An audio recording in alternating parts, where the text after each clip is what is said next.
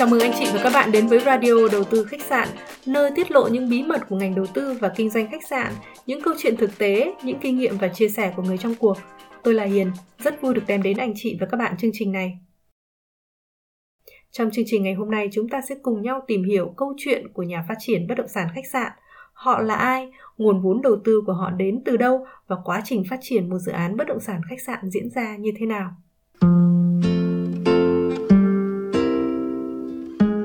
Vậy nhà phát triển bất động sản khách sạn hay gọi tắt là nhà phát triển khách sạn, họ là ai?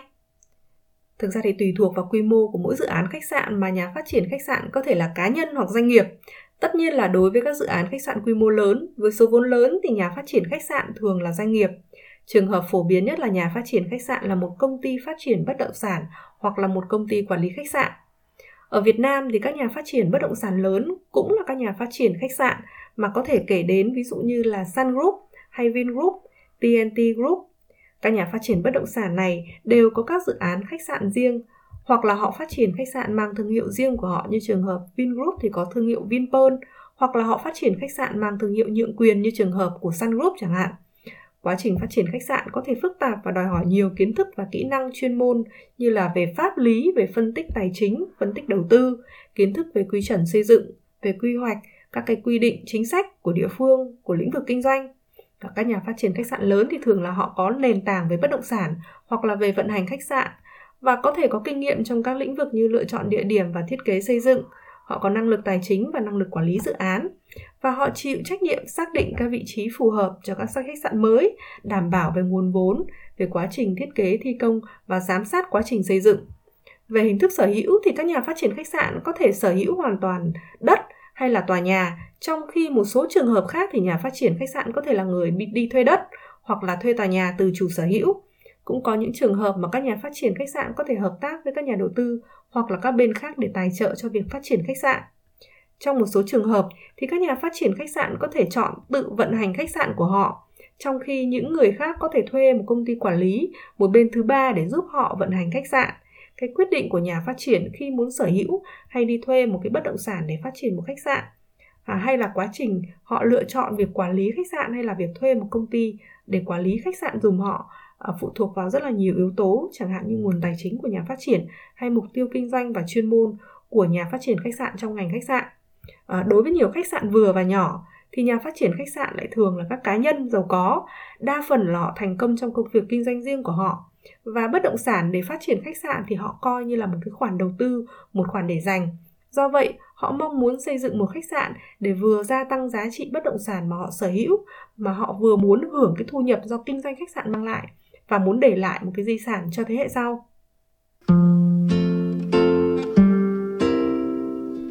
Thông thường thì tổng vốn đầu tư xây dựng và hoàn thiện một khách sạn thường rất lớn. Trong nhiều trường hợp thì chi phí đầu tư xây dựng cao hơn nhiều so với giá trị của một mảnh đất. Do vậy nên việc chuẩn bị tài chính cho phát triển dự án bất động sản khách sạn là phần vô cùng quan trọng. Vậy thì nguồn vốn của họ đến từ đâu? Nói về nguồn vốn cho đầu tư xây dựng khách sạn, thì ngoài vốn tự có hay vốn chủ sở hữu thì hẳn mọi người sẽ nghĩ ngay tới nguồn vốn vay ngân hàng, đúng không ạ? Nhưng thực sự thì việc huy động nguồn vốn vay ngân hàng đối với các dự án bất động sản khách sạn phức tạp hơn nhiều so với các loại hình bất động sản khác. Tôi lấy ví dụ như đối với các dự án bất động sản dân cư hay nhà ở, thì chủ đầu tư có thể bắt đầu bán dự án ngay kể cả khi chưa xây dựng xong. Do vậy nên dòng tiền thu về nhanh chóng và đây là lý do khiến các ngân hàng thích cho vay các dự án này, vì đặc điểm là thời hạn vay khá ngắn, chỉ trong vòng một vài năm, như vậy là tránh được những cái rủi ro trong dài hạn. Tuy nhiên, đối với một dự án khách sạn thì nguồn vốn cần cam kết trong dài hạn hơn, bởi vì dòng tiền về từ hoạt động kinh doanh là dòng tiền trong dài hạn, trong suốt thời gian dòng đời của một khách sạn, mặc dù rằng đây là một dòng tiền rất lớn nhé. Ngoài ra thì hoạt động kinh doanh hay vận hành khách sạn thì đòi hỏi một cái năng lực vận hành nhất định. Vì vậy nên các ngân hàng thường thẩm định kỹ cái khả năng và kinh nghiệm vận hành của bên vay vốn để đảm bảo có thể mang lại được về dòng tiền giống như là kế hoạch. Đây cũng chính là lý do khiến hầu hết các dự án khách sạn lớn đều thường đi cùng với một cái thương hiệu nhượng quyền. Bởi vì thương hiệu khách sạn là một minh chứng quan trọng để chứng minh cái khả năng vận hành dự án của bên đi vay, tức là nhà phát triển dự án khách sạn. Vậy thì nếu mà xét tới yếu tố này thì cái chi phí mua nhượng quyền thương hiệu của một khách sạn cũng có thể coi là một phần chi phí tài chính cho dự án khách sạn. Ngoài ra thì để giảm thiểu rủi ro và chi phí tài chính cho dự án thì nhà phát triển khách sạn cũng đi tìm kiếm các cái nguồn tài chính khác để tài trợ bổ sung cho tổng vốn đầu tư của dự án. Ví dụ như một số các cái hình thức sau đây. Hình thức thứ nhất đó là cái hình thức huy động vốn từ các quỹ đầu tư vốn cổ phần tư nhân. Cái quỹ đầu tư vốn cổ phần tư nhân này là các cái quỹ đầu tư chuyên đầu tư vào cổ phần của các công ty tư nhân, các công ty khởi nghiệp hay là các cái công ty mà chưa IPO, chưa ra đại chúng hay chưa niêm yết trên sàn. Đây cũng có thể là các cái quỹ đầu tư của các doanh nghiệp lớn. Ngoài ra thì ngoài cái việc đầu tư vốn cổ phần tư nhân dự án thì các cái quỹ này còn có thể đầu tư vào các dự án một cách linh hoạt bằng một số các cái phương thức tài trợ như là trái phiếu hay là trái phiếu chuyển đổi hay là dạng vốn vay chuyển đổi thành cổ phần. Cái hình thức thứ hai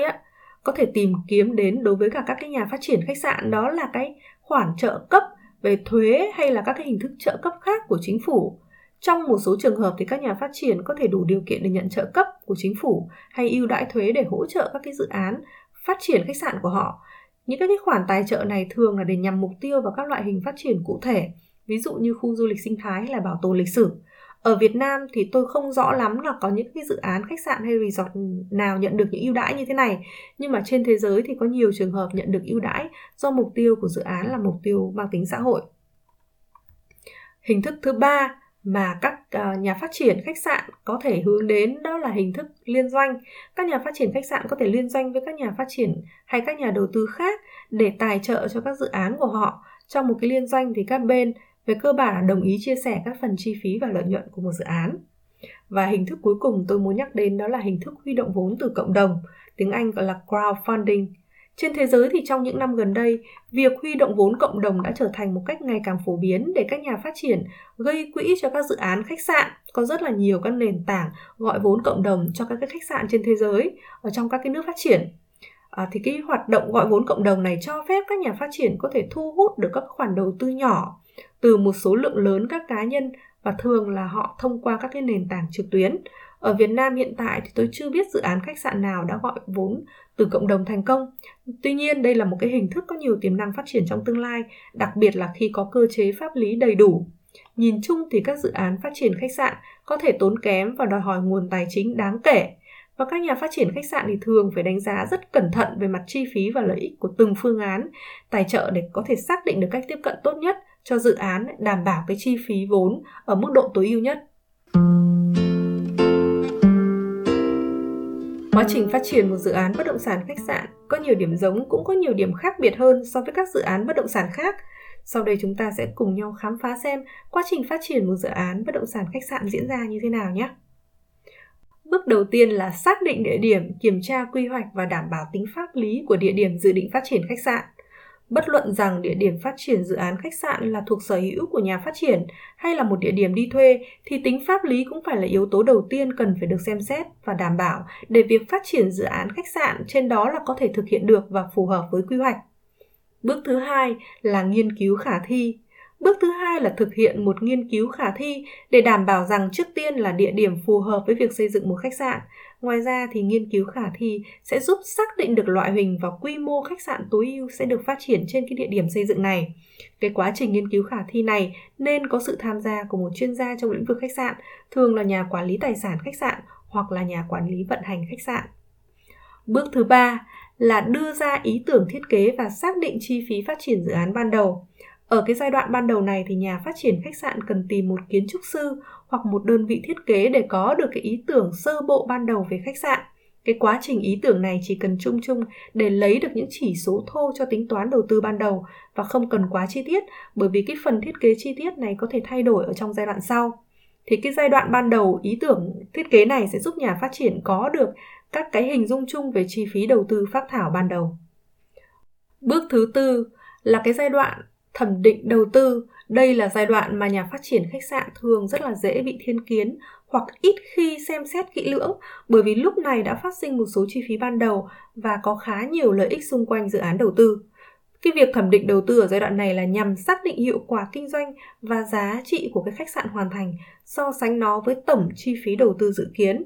Nếu như cái dự án khách sạn trong tương lai không có đủ tỷ suất lợi nhuận trong quá trình phát triển thì cái kế hoạch này nên được xem xét để liệu sự phát triển có tạo ra đủ lợi nhuận bù lại các yếu tố rủi ro hay không. và nếu như tỷ suất lợi nhuận không đủ thì có thể thay đổi dự án, tạm dừng phát triển hoặc có khả năng hủy bỏ hoàn toàn dự án.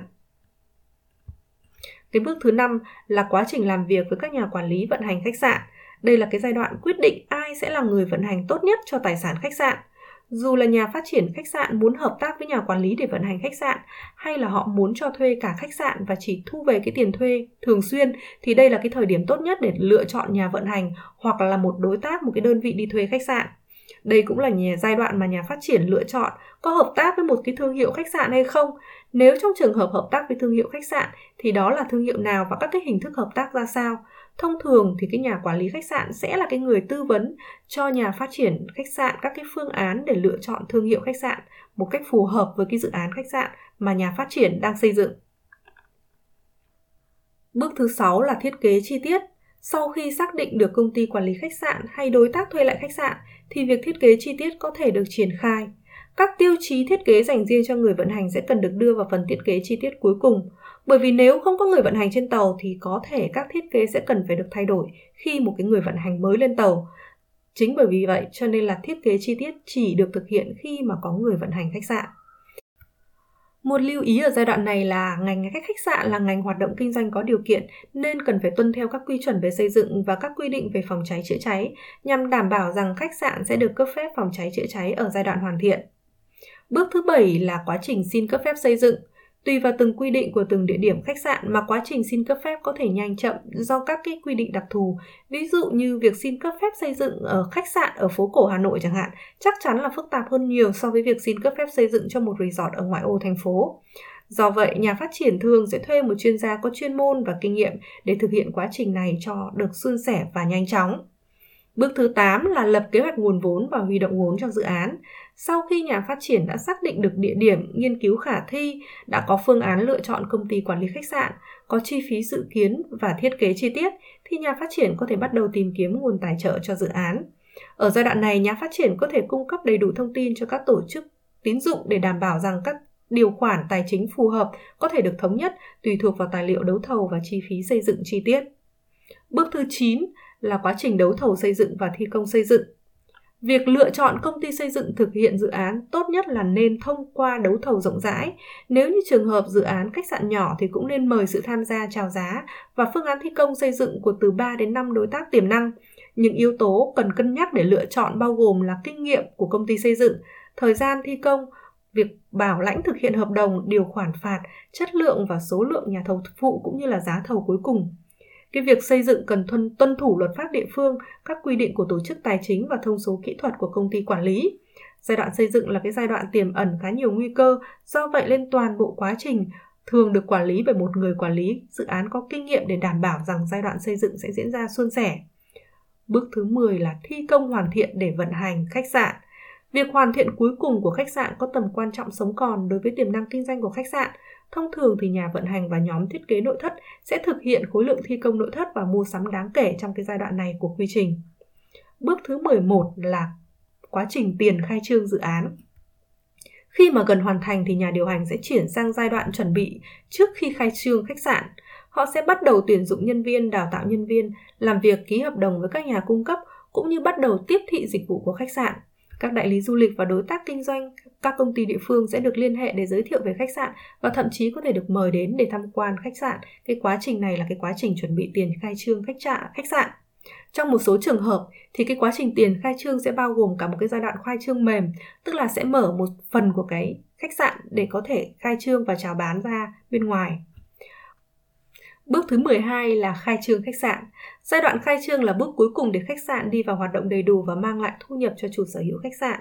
Trong năm đầu tiên hoạt động thì thường là cái quá trình vận hành khách sạn sẽ xuất hiện những các cái trục trặc nhỏ về kỹ thuật và phần xây dựng. Do vậy nên thông thường các khoản thanh toán cuối cùng sẽ bị giữ lại cho đến khi các hạng mục vướng mắc về vấn đề kỹ thuật hay là xây dựng này được khắc phục. Vậy là trong ngày hôm nay chúng ta đã cùng nhau tìm hiểu qua để biết xem các nhà phát triển bất động sản khách sạn họ là ai, nguồn vốn đầu tư của họ đến từ đâu và quá trình phát triển một dự án khách sạn diễn ra như thế nào. Nếu anh chị và các bạn có bất cứ câu hỏi gì liên quan tới hoạt động đầu tư và phát triển khách sạn hay các chủ đề khác có liên quan tới hoạt động đầu tư kinh doanh khách sạn thì đừng ngần ngại cho chúng tôi biết. Chúng tôi sẽ cố gắng giải đáp câu hỏi của anh chị và các bạn trong các buổi coffee chat cuối tuần hoặc các webinar của chương trình trong thời gian tới. Để biết thêm thông tin chi tiết và đăng ký tham gia các sự kiện online và offline của chúng tôi, anh chị và các bạn có thể truy cập website đầu tư khách sạn.com, trang thông tin chính thức của chương trình Radio Đầu tư Khách sạn. Cảm ơn anh chị và các bạn đã lắng nghe chương trình và hẹn gặp lại anh chị và các bạn trong các chương trình lần sau.